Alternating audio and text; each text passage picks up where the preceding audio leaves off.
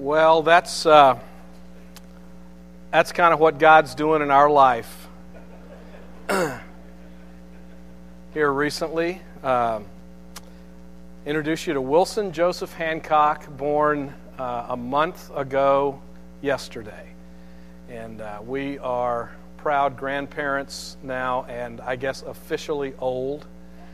Um, we, we feel it. Um, but one of the reasons that we uh, came back uh, in our two week break from language school was to um, meet our grandson. Um, we have seen him over Skype and have heard him over Skype, but uh, seeing the real animal in the flesh, you know, is um, extra special. So we got to spend this last week in, in Abilene, Texas with uh, Wilson and uh, the new mom and dad. Yeah, and you know, it's just amazing that something that small can create, at the same time, such enormous joy and noise. I mean, it's, it's just astounding. Um, but it, it, has been just great uh, to, um, to, to, meet Joseph and to, um, and to see y'all, those of you who were who were around when we were here when we planted this church in 1986 and brought our um, brand new daughter, Candace, here. Those of you who knew Candace, that's Candace's baby. That's Candace's baby. And you know, as John Paul was up here this morning making announcements, I mean, I, I, I looked up there and I went, that is John Paul Pat. I remember when you were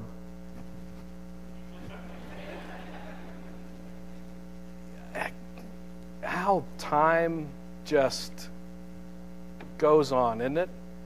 And, and I'll tell you what, um, you know, this is joy, and uh, that is encouragement right there. Encouragement in the flesh. John Paul Paddock. To see how he's grown and his plugging into, you know, helping the youth here at the church and uh, you know, there are several several other folks that I just look and I, and I see your faces and, and I just was reminded of this worship team, and I'm rambling right now, I'm sorry, but I, I, this worship team, and I just thought, you know, the faithfulness of so many of these folks that have, that have just continually continued to serve and, and, and to, to lead this church for 20 plus years. Um, gosh, I mean, there's so many things that can encourage you. Um, so it's, it's, it's a joy to be back. And, um, it's, it's just a thrill to be with you guys. So um, that's what God's been doing recently uh, in our lives, um, our, our new grandson, and, and he really is cute and adorable and precious and, and loud. Um, and I'll, I'll give you just a little bit of uh, hint of what God's been doing in our lives recently. As many of you know, we're in a year of preparation for uh, long term missionary service in uh, Latin America. Uh, right now, we're learning the Spanish language. We're in San Jose, Costa Rica for one year uh, to try to learn Spanish. Uh, and, you know, uh, try to get it all done in a year. That's. Uh, es difícil, sí? Es difícil. Uh, difícil, sí. yo tengo intención a predicar en español todo este día. No. Now, How many of you understood what I just said? All right. Did I, did I say it correctly? All right. Tell me language school doesn't work. What I said is not true, but they understood it anyway. Um, anyway, we are uh, learning Spanish, uh, and uh, these are my three teachers. One of those is actually Melanie's teacher as well. Top left is my grammar teacher, Graciela. Bottom uh, in the middle is my was my phonetics teacher. Uh, her name is Tairi. And that's Ana Silvia on the right. She was my uh, lenguaje or language conversation uh, teacher. We have uh, three trimesters this year. We just finished uh, our first trimester, so we've got two to go.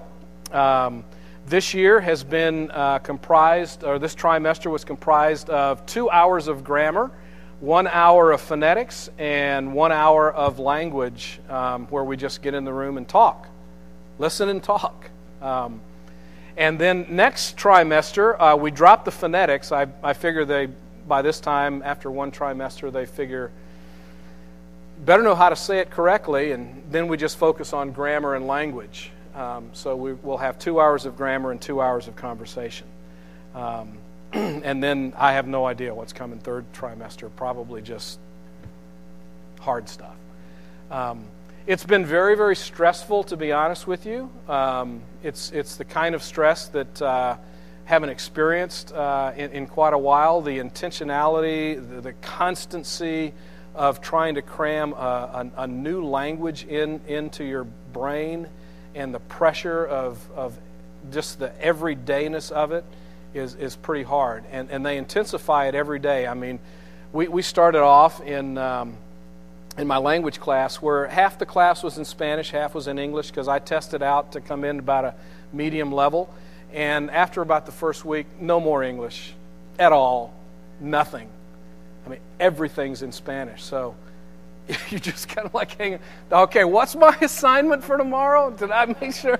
Uh, so, I mean, it's, it's, it's intense. Um, but it's intense in a good way, and we can see uh, some significant progress uh, being made. So that's what things look like for, for uh, language school, and that's the bulk of our day uh, is language school. But it's not just language, it's also uh, implementation into the culture. Uh, this is a picture of Melanie and Tairi, one of her teachers and a fellow student. They're um, concocting some uh, Costa Rican drink there for a, for a party. And then you see Melanie uh, got involved in some local Costa Rican dance stuff. Um, and uh, then that's me dressed up. I was part of the deal, but I got to carry benches. That was about it. So, as you can see, I go to language school and study real hard. Melanie makes drinks and dances.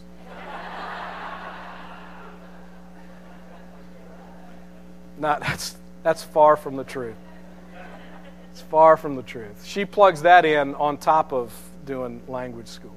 Um, and, you know, people have, I'm, I'm going to show you pictures of our apartment here in just a minute, but people have, you know, asked, what's it like there? It's very, very different than life here in the United States, very different.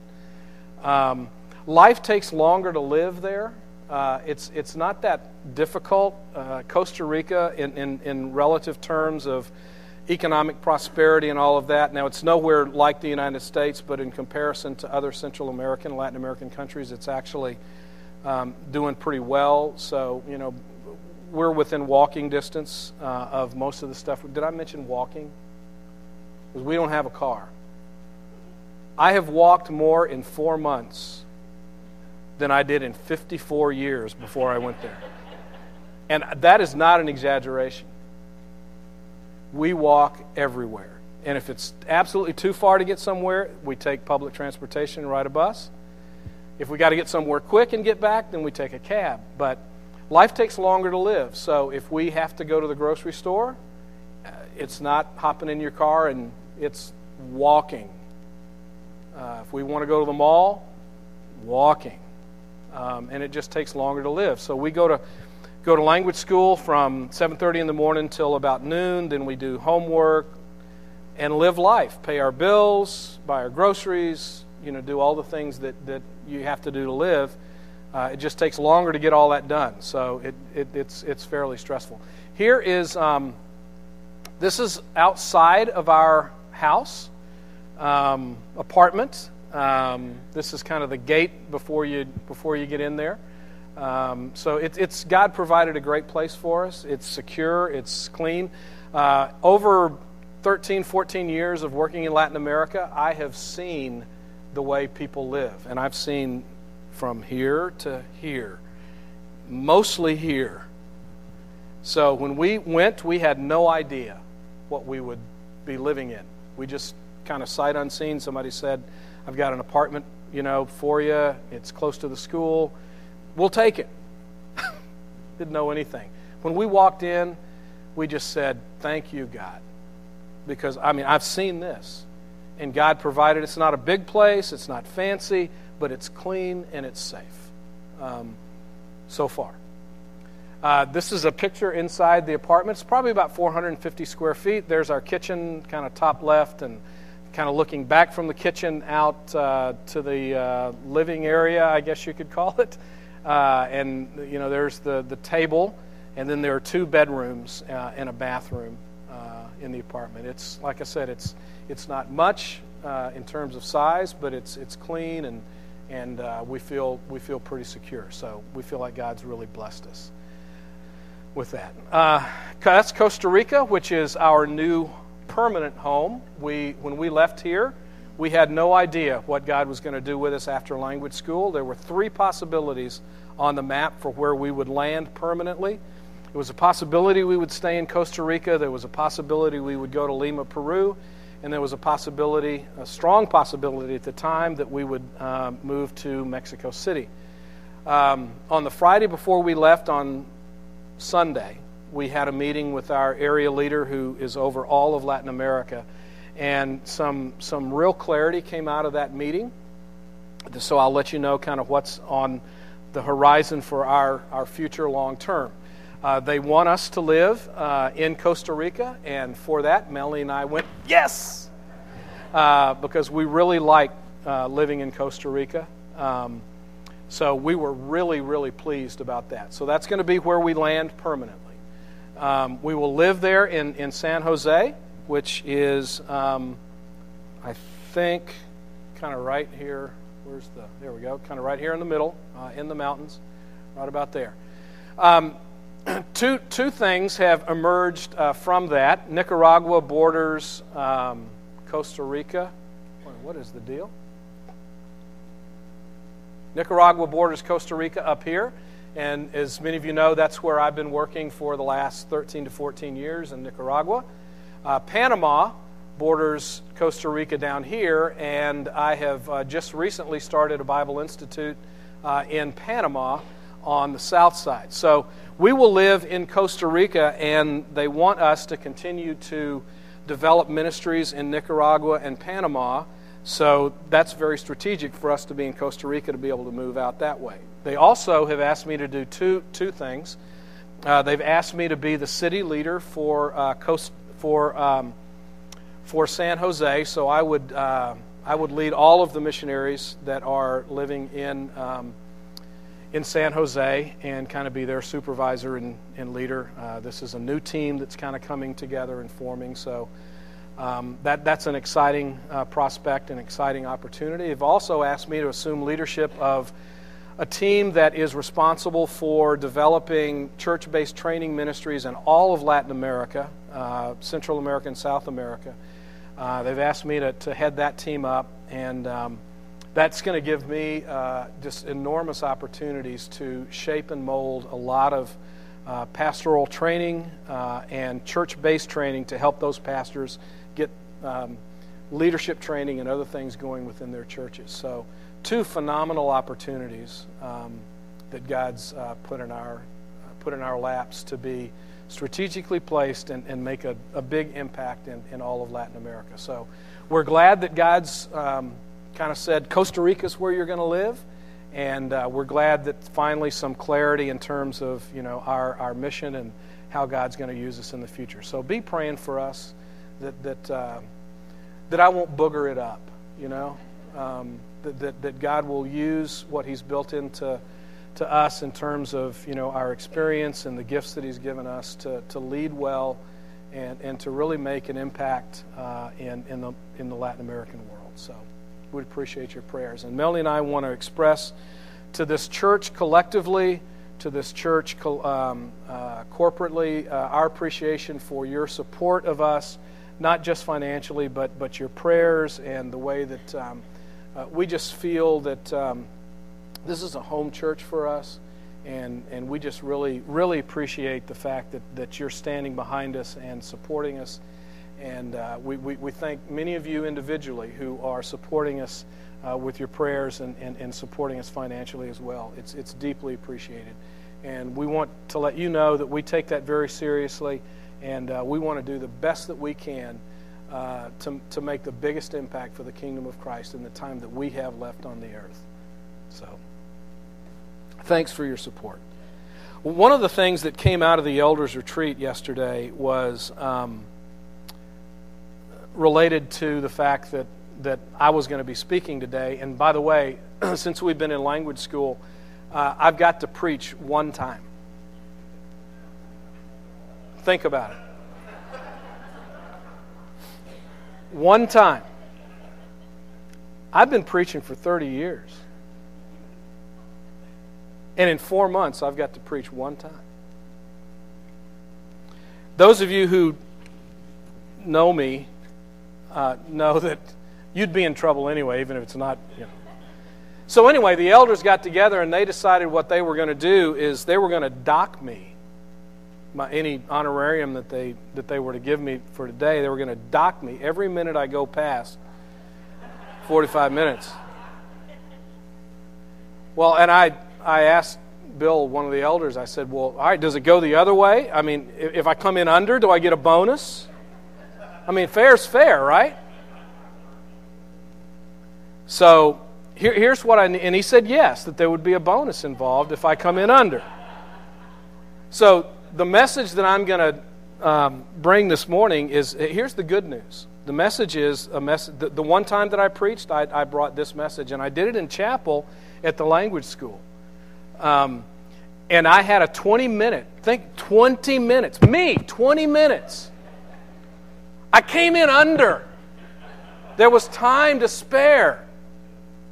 The age of miracles has not ceased.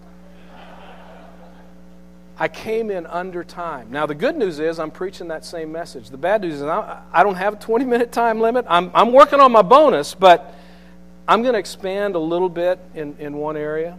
But um, I just want to know this as, as I start this whole bonus thing. I don't know who's got the clock. Who's Tim? Tim's got Bill and Tim both got the clock. All right. Now, is, can the clock start like right now? I mean, you, you, you, can't, you can't dock me for you can't dock me for all of the catching everybody up. That's not the sermon. Come on, get, can I get it? Help me out here, folks. All right. All right. Start. One minute for Wilson. Oh, and the rest is free? Let's go. Let's get after it. All right. All right, we're going to be looking at John chapter 16. So if you'll uh, take your Bibles and open to John chapter 16, that'll be our, our focus uh, this morning.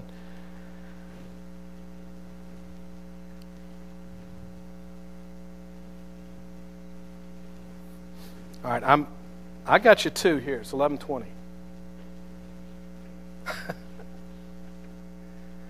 All right.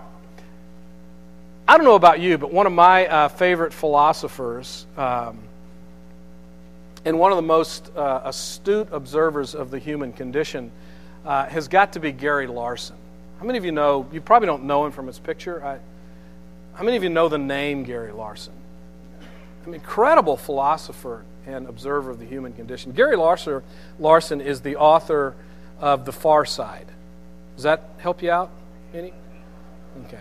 Uh, Gary Larson, um, great philosophical mind, um, sociologist, I mean, really understands what it means to be human, um, reminds us that there are four very distinct personality types. Okay? So here, you'll, you'll recognize some of them. Here, here they are. Um, there's the glass is half full person. What do we call that person?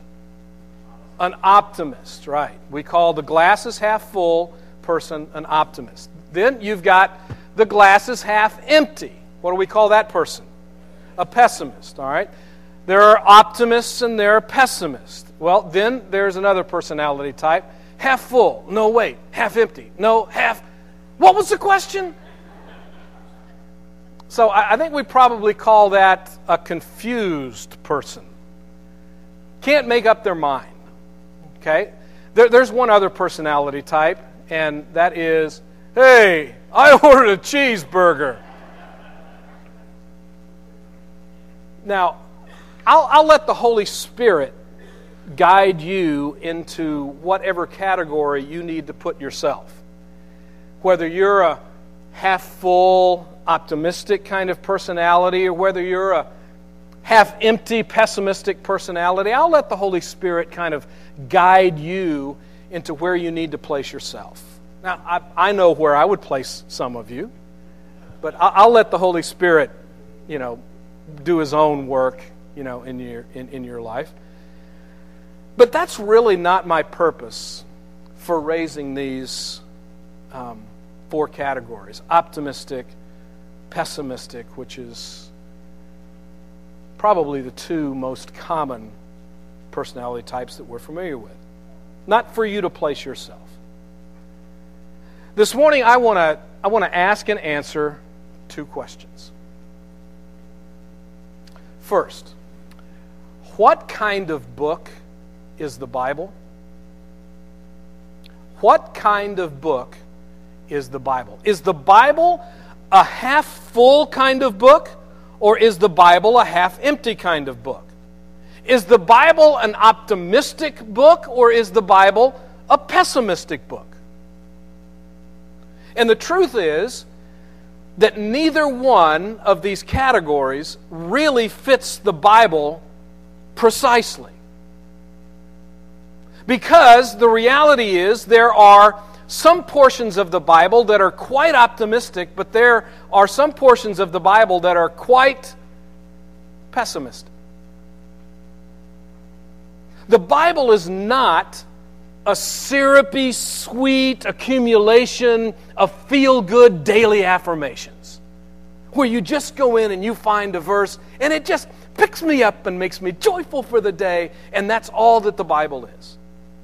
The Bible is not a cover to cover collection of nothing but victory verses. There are hard realities in this book. But the Bible is far from just being a, a harsh document full of nothing but judgments and condemnations and regulations and laws. It's not a gloom and doom document. So, is it optimistic or is it pessimistic? Maybe the best way to describe the Bible is that it's neither optimistic or pessimistic, it's realistic. Wouldn't you say? It's realistic. It just tells the truth. Whether that truth is something that's positive or whether that truth is something that's negative, it tells the truth. So, what kind of book is the Bible? I think the Bible is realistic. Second question What kind of leader is Jesus? What kind of leader is Jesus? It's been kind of nice, actually, to live in Costa Rica and not be inundated with the daily political news of the United States of America. That's the honest truth. But as we've been back over these last couple of weeks, we've kind of come back into the early stages of the political season as 2012 ramps up. Have you noticed? I've noticed over the years that in order to get people to follow them, political leaders make huge, huge positive promises, but they very seldom talk to people honestly about the sacrifices that are necessary in order for those promises to become reality. And if they do talk honestly about the sacrifices that will be necessary, you can just pretty much count that person out for being elected.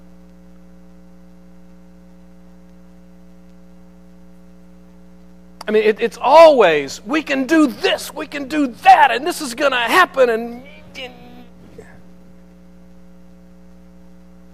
my, my favorite political promise comes from Napoleon Dynamite. How many of you seen Napoleon Dynamite? My, my favorite political promise has got to be the promise that Pedro made vote for me, and all your wildest dreams will come true. That was the entirety of his speech. Vote for me for high school president, and all your wildest dreams will come true. Now, that's a promise, folks. Problem is, Pedro can't deliver on that promise.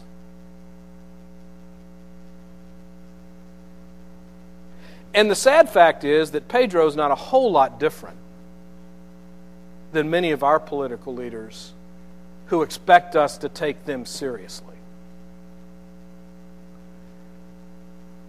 Is Jesus that kind of leader?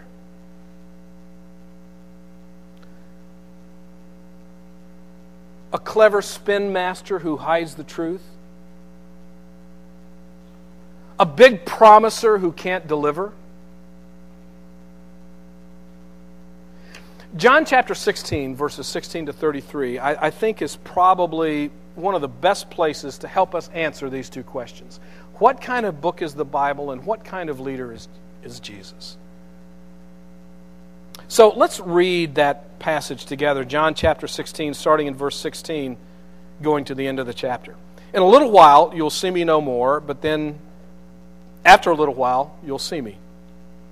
Some of his disciples said to one another, What does he mean by saying, In a little while you'll see me no more, and then after a little while you'll see me? And because I'm going to the Father, they kept asking, What does he mean by a little while? We don't understand what he's saying. Jesus saw that they wanted to ask him about this, so he said to them, Are you asking one another what I meant when I said, In a little while you'll see me no more, and then after a little while you'll see me again? Now, what would it have been like to hang out with Jesus? I mean, these guys are having their own private conversation over here, kind of confused about stuff, and Jesus is not part of that, but he knew. Nothing got past him. That would have been intimidating, don't you think? I, I, tell you the truth, you will weep and mourn while the world rejoices. You will grieve, but your grief will turn to joy. A woman giving birth to a child has pain because her time has come, but when her baby is born, she forgets the anguish because of her joy that a child is born into the world. So it is with you. Now is your time of grief, but I will see you again, and you will rejoice, and no one will take away your joy. In that day, you will no longer ask me anything. I will tell you the truth. My Father will give you whatever you ask in my name. Until now, you have not asked for anything in my name. Ask, and you will receive, and your joy will be complete. Though I have been speaking figuratively, a time is coming when I will no longer use this kind of language, but I will tell you plainly about my Father. In that day you will ask in my name. I'm not saying that I will ask the Father on your behalf. No, the Father himself loves you because you have loved me and because and, and have believed that I came from God. I came from the Father and have entered the world. Now I'm leaving the world and going back to the Father. Then the disciple said, Now you're speaking clearly and without figures of speech. Now we see clearly that you know all things you do not need to have anyone ask you questions. This makes us believe that you came from God. You believe at last, Jesus answered. But a time is coming and has come when you will be scattered, each to his own home. You will leave me all alone, yet I am not alone, for my Father is with me. I have told you these things so that in me you may have peace. In this world you will have trouble, but take heart, I've overcome the world. Now, before we take a look at some of the details in, in, in this passage, um, let's set the context of this particular passage. The Gospel of John breaks down into three major sections. You've got the first 12 chapters, which are Jesus' public ministry of offering himself to the world as the Son of God. This was when he presented himself as Messiah to the world. This is when he encountered opposition, primarily from the religious leaders within the Jewish nation.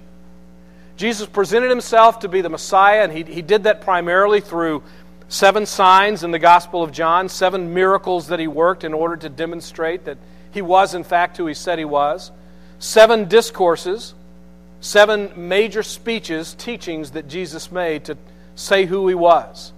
And there are seven declarations I am the bread of life, I am the living water, I am the true vine. Seven signs and wonders, seven signs, seven discourses, and seven I am statements within the Gospel of John, all of which were designed to present himself to the nation as the Son of God and the Messiah. That process of public ministry took place over three years. We'll come back to the middle section, which is where we are. Then the Gospel of John ends from, from chapter 18 to, verse, uh, uh, to chapter 21, again with Jesus' public ministry to the world for the sake of the world in one week where he was crucified and he was resurrected. We call that the Passion Week. So, from chapters 1 to 12 is Jesus' public ministry to the world. 18 to 21 is Jesus' public ministry for the sake of the world. But then in John chapter 13 to, and, uh, to 17, we've got this bridge between the public ministry and the public ministry. It's where Jesus brings his disciples aside privately. He pulls away from the world and he takes these 12 men up into what we call the upper room. And he spends one night, three years, one night, one week. Now, what is Jesus doing with these disciples in that upper room one night? What's he doing with them? If this was presentation and opposition and that was crucifixion and resurrection, what Jesus was doing in the upper room was preparation. He was preparing his men for his departure. So, from chapter 13, and really 16, although 17 is, is his prayer in the garden, but 13 to 16, he's got these guys in the upper room and he is telling them, guys, starting tomorrow, everything's going to be different. I'm going to be arrested. I'm going to be crucified. I'm going to be resurrected. And then I'm going back to my Father. And right now you can't come, but that's all right. I'm going to come back and get you. And he is preparing his disciples for his departure. He is preparing them for what life is going to be like for them when he's gone. He's getting them ready to be his disciples in a world without him.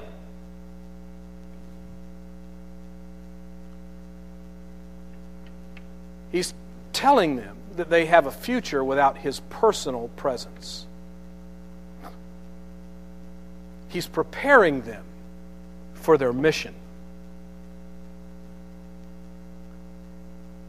He's telling them what to expect while they're on mission. How relevant is that for us?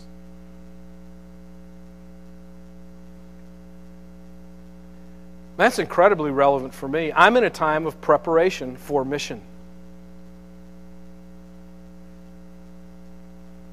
You are on mission for Jesus. This church, are you on mission for Jesus?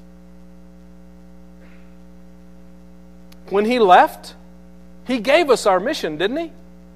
He hasn't come back yet. We're still on mission. What can we expect in this period of time while we wait for Him to come back and take us to the Father's house? Well, Jesus told us what to expect as His disciples as we wait while we're on mission.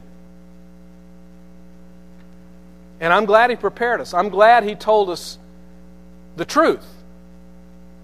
And it's not it's not all half full, but it's not all half empty. It's just the truth, it's just reality. So this morning we're going to take a look at what Jesus tells us. We're going to take a look at two triplets of practical realism. We're going to take a look at a hard reality, a solid truth, and an anchoring emotion. Jesus gives us that twice. First hard reality Jesus says, Now is your time of grief. And we see that in verse 22. So it is with you. Now is your time of grief. Now, for these 11 guys, I'm assuming that Judas is probably left by now. For these 11 guys, their time of grief is going to start in just a few hours. And their grief is going to be deep. Their master is going to be arrested. Their leader is going to be brutalized and crucified. Their protector and their provider is going to be gone. Dead and then gone.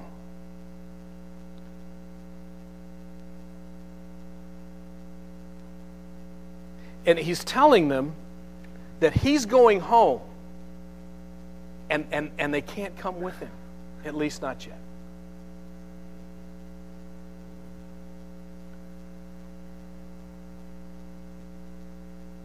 It's, it's Passover time in Jerusalem, and they've shared a meal together. And Jesus, during dinner time, has been very, very clear about his itinerary and what lies ahead for him. He's going to be betrayed, he's going to be arrested, he's going to be brutalized, he's going to be crucified, and then he's going to be resurrected, and then he's going to the Father's house. And he's promised to come and take them to the Father's house, but not yet. Right now, they have to wait.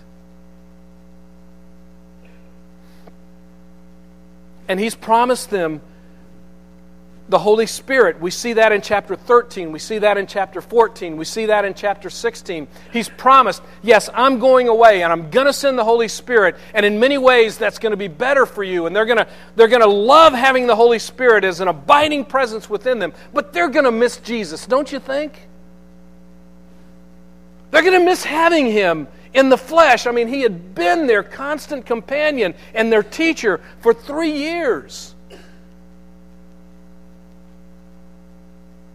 They're going to miss his constant presence. They're going to miss his astounding wisdom. They're going to miss his amazing power. I mean, just having Jesus around just made any moment of darkness seem full of light. And there was amazing security just knowing that Jesus was there with us. He can handle anything that comes up. And now, He's telling us He's leaving. And He's not going to be here with us anymore. And the prospect of Him being gone means the world might get dark again.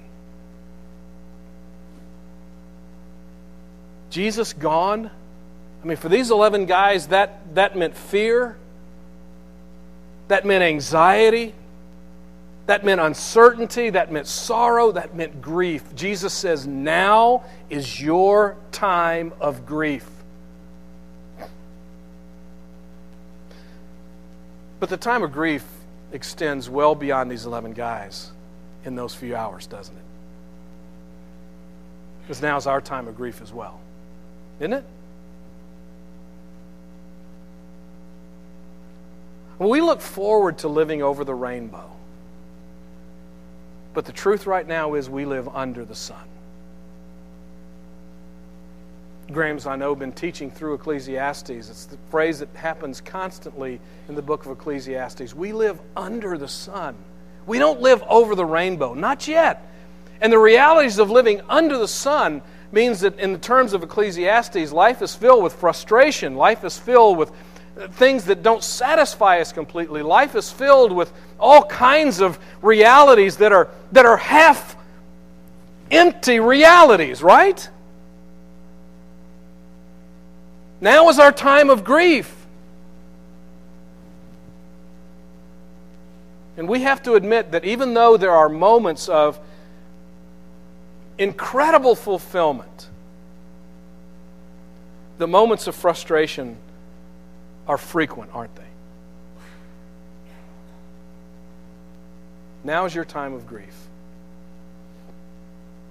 That's a hard reality. But did you notice that Jesus gives us a solid truth to go with that hard reality? The hard reality now is your time of grief. The solid truth is I will see you again. I will see you again. Verse 22. So it is with you. Now is your time of grief, but I will see you again. Now, the disciples didn't get it, they didn't understand.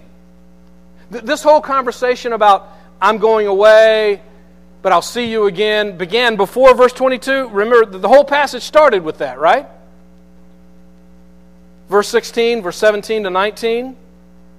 Where the disciples are having this conversation among themselves. What did he mean when he said, In a little while, I'll see you again? What did he mean by that? So, what did he mean?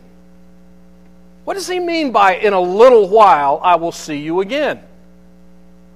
Is this a reference to his resurrection, or is this a reference to his return? The reality is, both of them are true. Jesus is going to die and he's going to be gone for three days. Three lonely days. And if you had been one of those 11 men who had spent three years with Jesus, and, and, and you had seen him do the most incredibly amazing, jaw dropping things, and you think, wow, this guy is from God, as they say in this text here. We now finally get it. This guy is the Son of God. And then he's gone, crucified in shame and gone. How long do you think those three days would feel? All of our hopes had been put right here in this man and in his power and then he's gone. His life is snuffed out and he's gone. And, and, and, and remember, all but one had either denied him or forsaken him. I mean, these guys weren't the standing bastions of faithfulness and fidelity to Jesus in, in the darkest moments. They scattered. And before they saw Jesus, what did they do? And Peter said, I'm going fishing. I, am I'm going back to what I used to do. I mean, you know. How long did those three days feel? To, it must have felt like an eternity. But then Jesus was back, and it was just a little while. Can you imagine the joy they felt when they saw Jesus again after he had been killed? And, and then he showed up in that room, just walked through the wall, and then there he was. And they go, Whoa, Jesus! Okay, wow. That had to be incredible. And those three days just didn't seem so long. It had just been a little while that he was gone. But a little while could refer to the time when Jesus returns to take us to the Father's house. And, and don't you long for the times when we, when we will see him part the clouds and open the doors to heaven and say, Come on in? Don't you long for that time? Don't, don't you long for the time when there's going to be a reunion with our loved ones who have gone on before us? Fathers and grandmothers and sons and daughters and sisters and brothers and nephews and, and those who have gone on ahead of us. We, we're going to get to be united with them. Don't you long for the time when we get our new bodies? Don't you long for the time when we don't struggle with sin anymore? And it seems such a long time, doesn't it? A long time to wait for all of those incredible blessings and all of those hopes and all of those expectations. And the time just seems so long. Good, the bad, and the ugly. Now, well, that fits. The good, the bad, optimistic, pessimistic.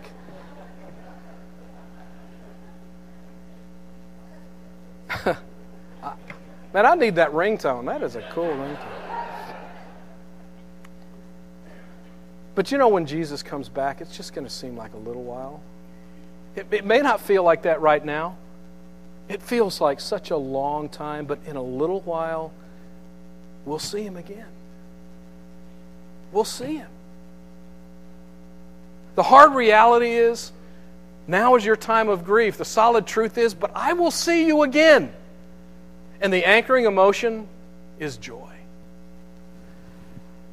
Verse 22 In that day you will no longer ask me, on um, verse 22, so it is with you. Now is your time of grief, but I will see you again, and you will what? You will rejoice, and no one takes away your joy. Jesus himself says that when the wait is over, we'll forget the grief just like a mother forgets her birth pains. That's verse 21. Just like a mother forgets her birth pains when she experiences the joy of the baby.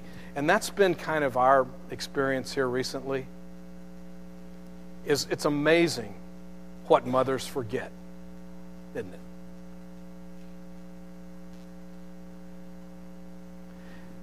I mean, you,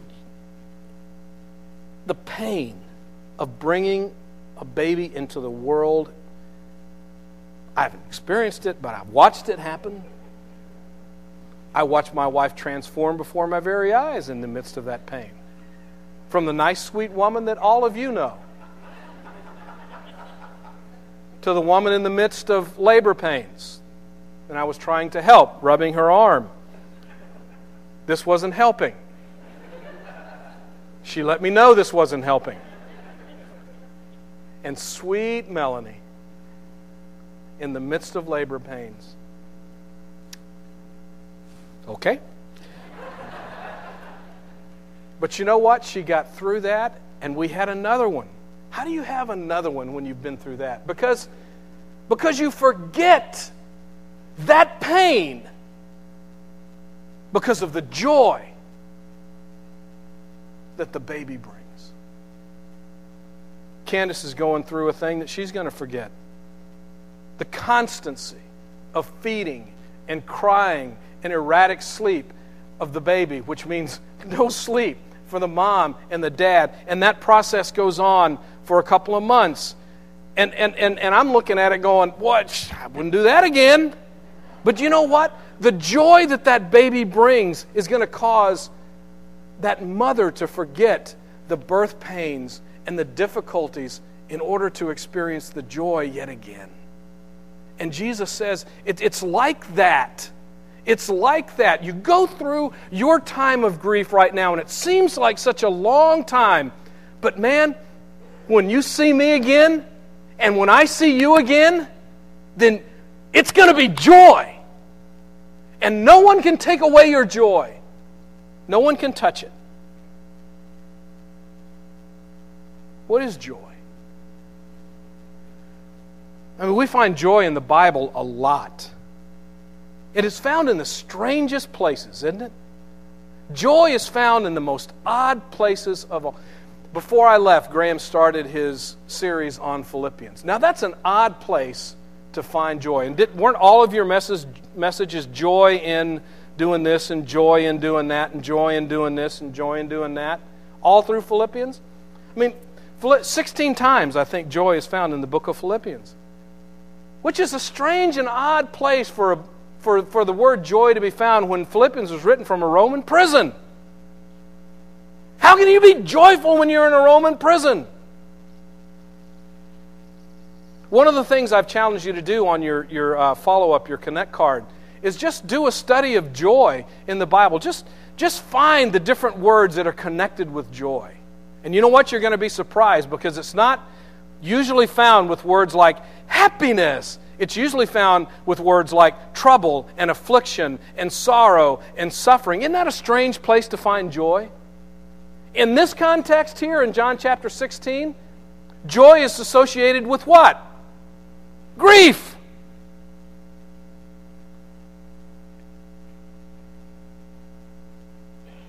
In the New Testament, joy is associated with persecution, trials, suffering, and words like that.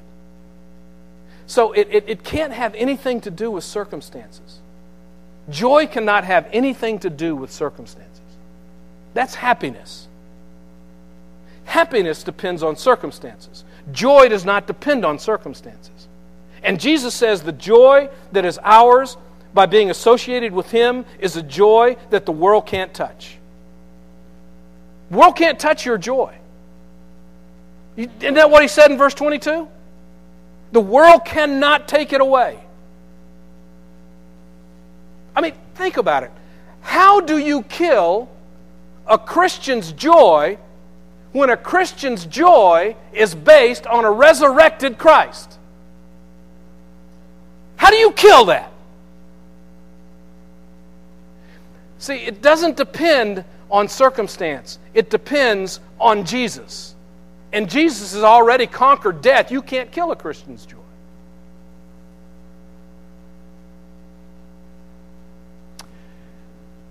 Hard reality now is your time of grief. Solid truth I will see you again. And the anchoring emotion for us as we wait for seeing Him again is joy.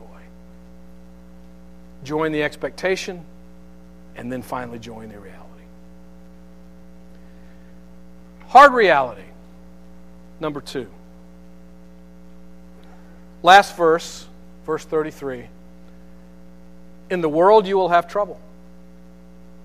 In the world you will have trouble. Notice what Jesus says I have told you these things so that in me you may have peace in the world. You will have trouble. In this world you will have trouble, but take heart, I have overcome the world. These verses are the last verses Jesus speaks to his disciples before he's arrested, betrayed, and crucified. Now, in chapter 17, very next chapter, very next verse, he starts speaking to the Father in the garden. But these are the last things that Jesus says to his disciples In the world, you will have trouble. He tells them the truth. He gives them a realistic expectation. You're going to have trouble. What kind of trouble?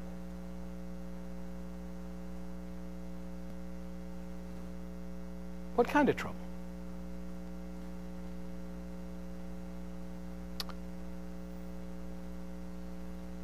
Trouble that gets us all. Nobody escapes the trouble, by the way. I, I, read an incredibly interesting article in Christianity Today this past week with all the hype and stuff about the royal wedding. And, and, and basically, the gist of the article was this The mother said, When I was a little girl, I was infatuated with Princess Diana's wedding. Remember that royal wedding? It was about as big as the recent one. Maybe bigger, I don't know. But I remember Diana's wedding. And she said, I was just captivated as a little girl with all the romance of, of princesses, real live princesses, who got to live in castles and ride around in nice cars and say nice things to people, and people give them flowers and gifts. That's the life of a princess. But you know what? We know Diana's story. It wasn't the life of a princess at all, was it?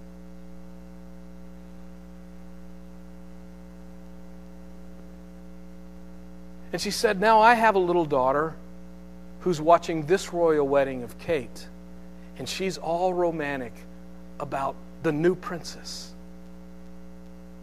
And she says, I want very much to scratch up that image because the reality is, Kate, the princess, is not going to escape trouble in the world. We have no idea what trouble her life is going to take. But nobody escapes, do they? Nobody escapes the trouble in the world. In this world, you will have trouble. What kind of trouble? John chapter 15, one chapter before this, Starting in verse 18 of John chapter 15, just turn back there and look, and you can just glance at it. I plan to really develop this. I'm not going to because probably blowing my bonus right now. John chapter 15, starting in verse 18. You know what? Notice what Jesus says. How's the world going to treat you? The world's going to love you, right? When you're on mission and you go out into the world, how's the world going to treat you? What's he tell them? They're going to hate you. Why are they going to hate you? They're going to hate you because you're associated with me. The reality is, they really hate me. But I'm leaving, going back to the Father. They can't get to me, so who are they going to come after? They're going to come after you because you're associated with me and you carry my name.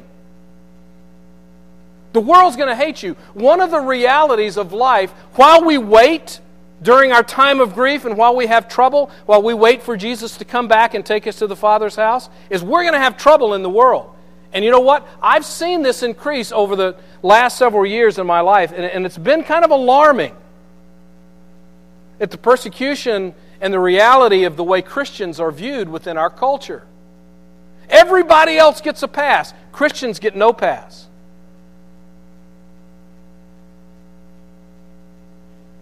And I think it's going to get worse. The world's going to hate us. And why are they going to hate us? Let me, let me just give you two words. Two words that you can just jot down here. It's not a part of this, but two words for why Christian, Christians are going to be hated in the world. The first is exposure. Exposure.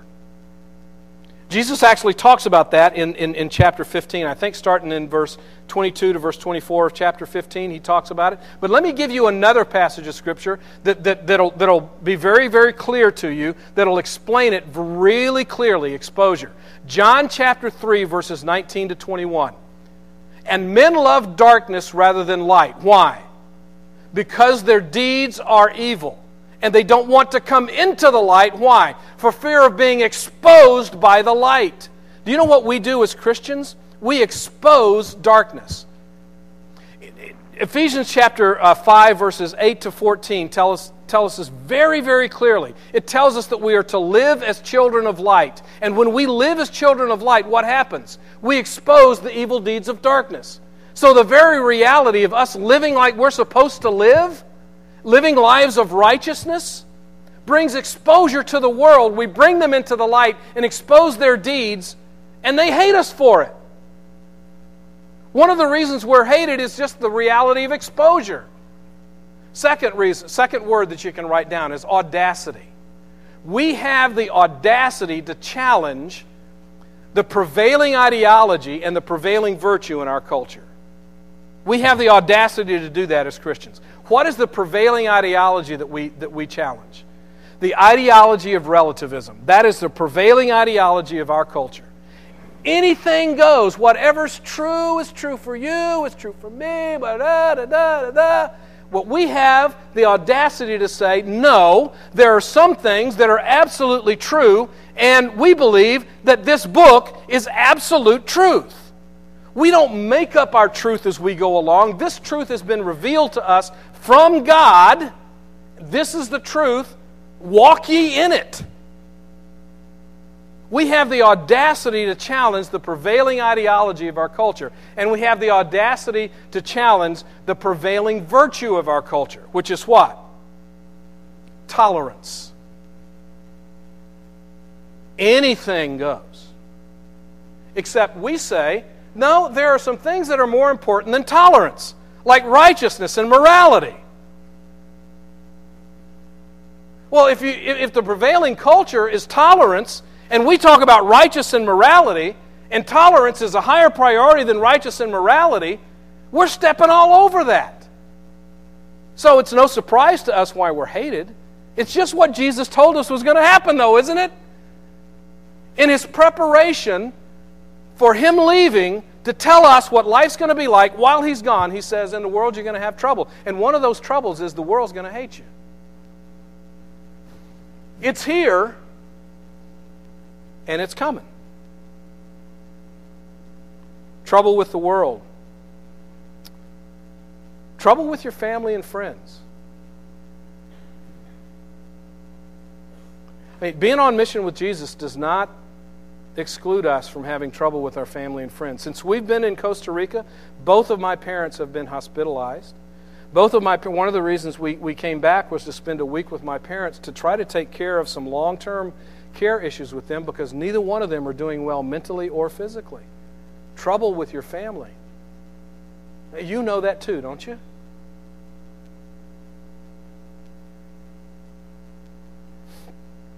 Trouble in your body? How many of you ache a little bit? Trouble in your soul, nagging doubts, uncertainty and apprehension, ongoing battles with your flesh. I mean, just trouble. I mean, it's not hard to find that, is it?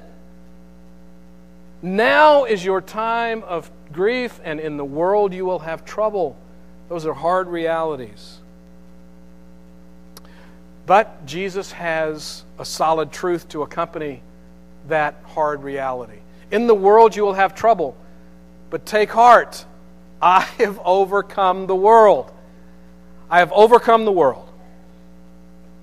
If the world is the issue, Jesus says, I got that covered. And how is it that Jesus has overcome the world? I mean, think about it. He has overcome the world to be speaking to these men at this moment. Just, just, just reflect back. When he was born, Herod tried to kill him as a baby because he was a perceived threat.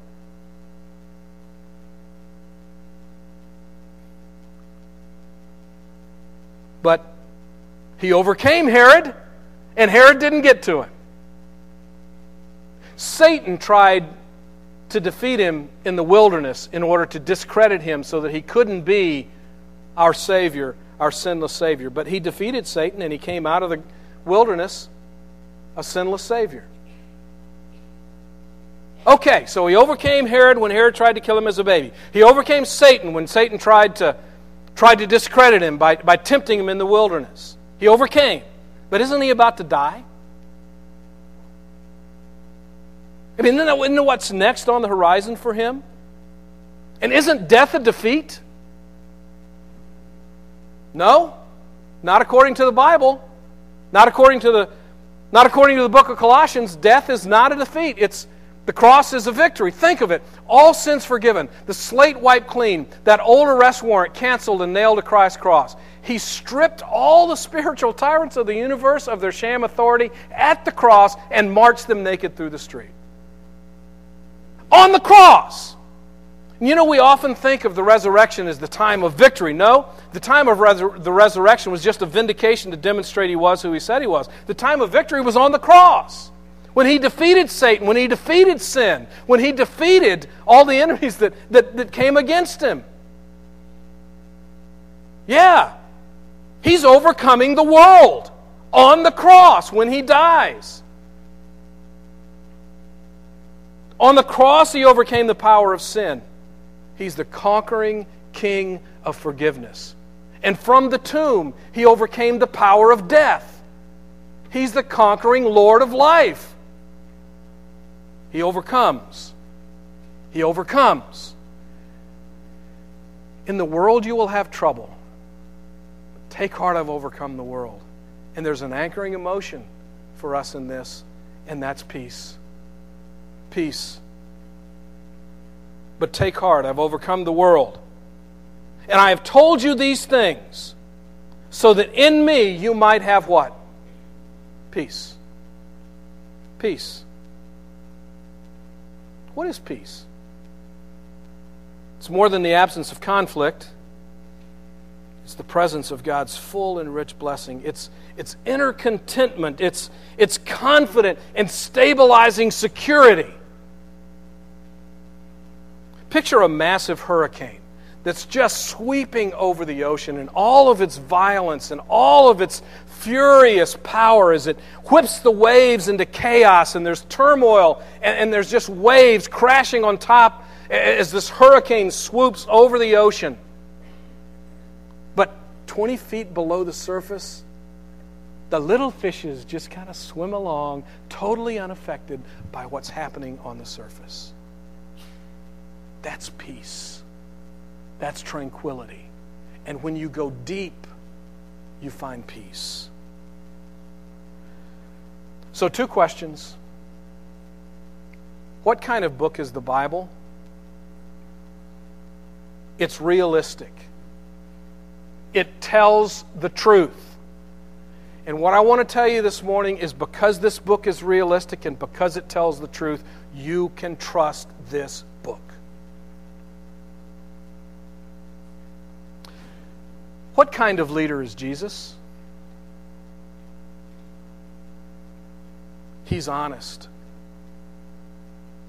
He is the truth. He doesn't just tell the truth, He is the truth. You can trust Him. And I want to encourage you this morning to believe this book and trust this book and to believe Jesus and to trust Jesus. And in our time of grief and trouble, which He promised, let's live in joy and peace, which He promised.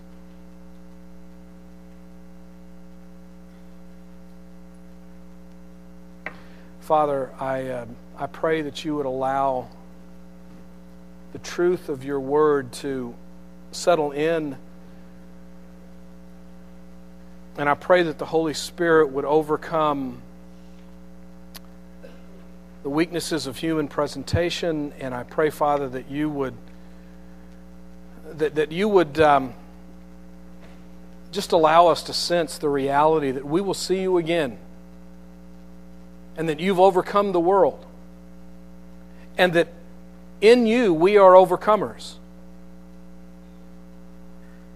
And that because we will see you again, we can live in joy now and the expectation of incredible joy when we see you face to face. And though we experience trouble in the world now, we know that you've overcome the world, and, and that gives us peace so, Father, give us joy and give us peace. And as the world hates us and as the world attacks us, I pray, Father, that we will not be victims of friendly fire and attack one another, but we will band together and we will resist the world and we will fight for your kingdom. We will love one another while the world hates us, and we will advance in the earth until you come home and take us to the Father's house. And we pray this in the name that is above all names.